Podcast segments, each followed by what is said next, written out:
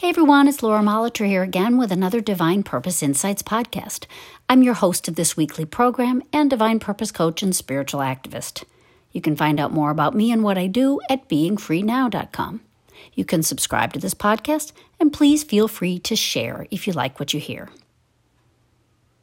Seems there are a lot of days lately that I'm not feeling a lot of motivation or drive or even when I do take up some duty or good purpose, my excitement and energy seem to be lacking.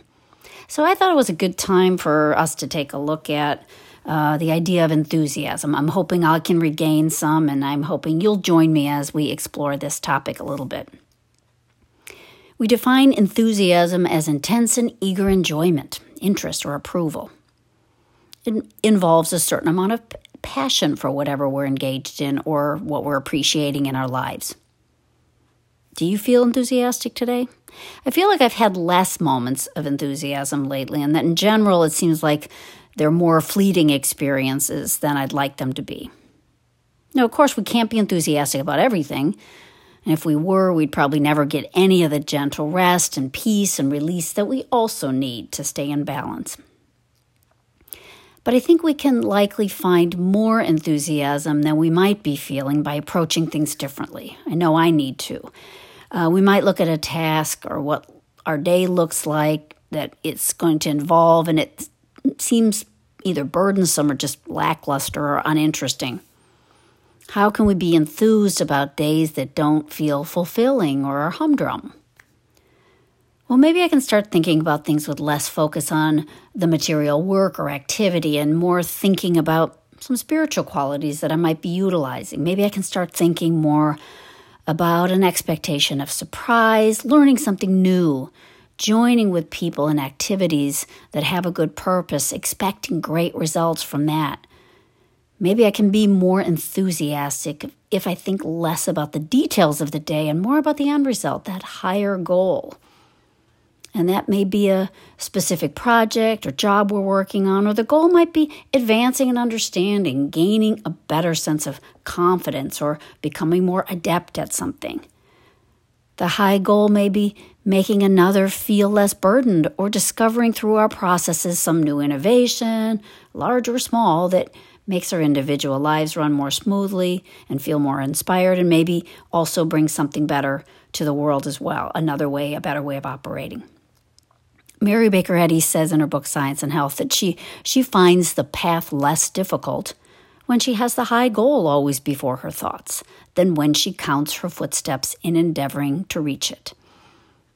I think recognizing that there is something greater going on, that there's some greater impulse of goodness and creativity and kindness and intelligence within us that's motivating us forward, we can gain more enthusiasm for the little things and find that well of joy and energy within us. Because we see the purpose rather than feeling stuck in the task or in the idea of time itself and the, the passage of it.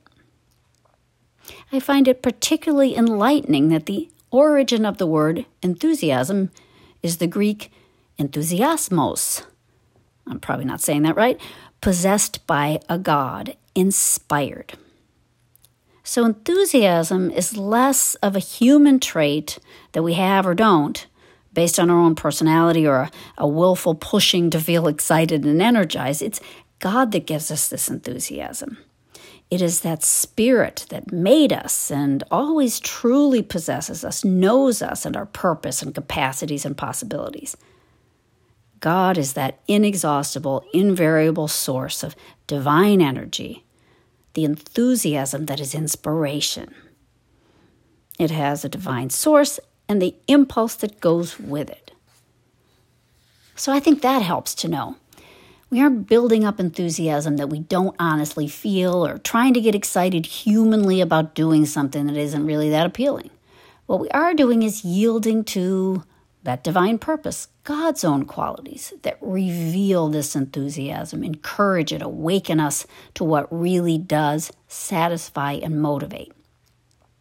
This enthusiasm, straight from God, opens our eyes to what is really going on, lifting us out of the drudgery or the weariness and giving us insights that are exciting and that bring out a new dedication, maybe, or a commitment and honest joy in seeing what unfolds, even if we don't know what that is. And that comes without the sense of personal responsibility that often can weigh down our natural enthusiasm. The energizing impulse that comes from God is an enthusiasm that also feels freeing.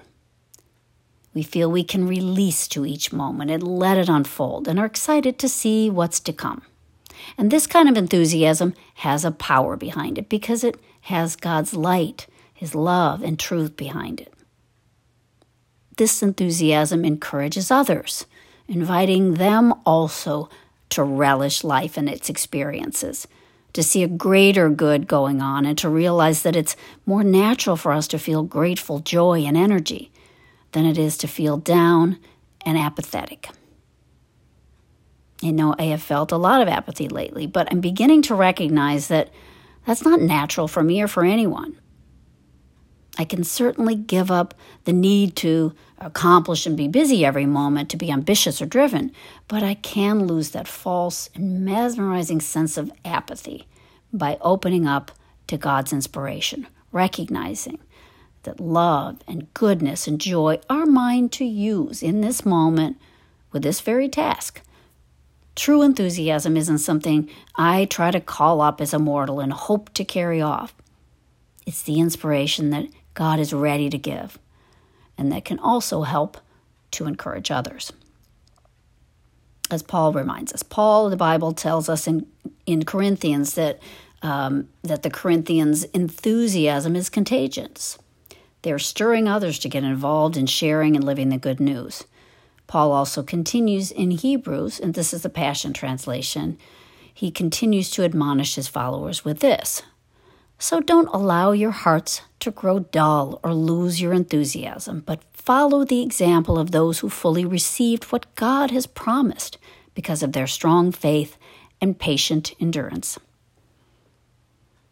Let's not give up or let apathy get to us. Let's remember we have hearts that are full of love and naturally ready to live and to give with enthusiasm and with gratitude.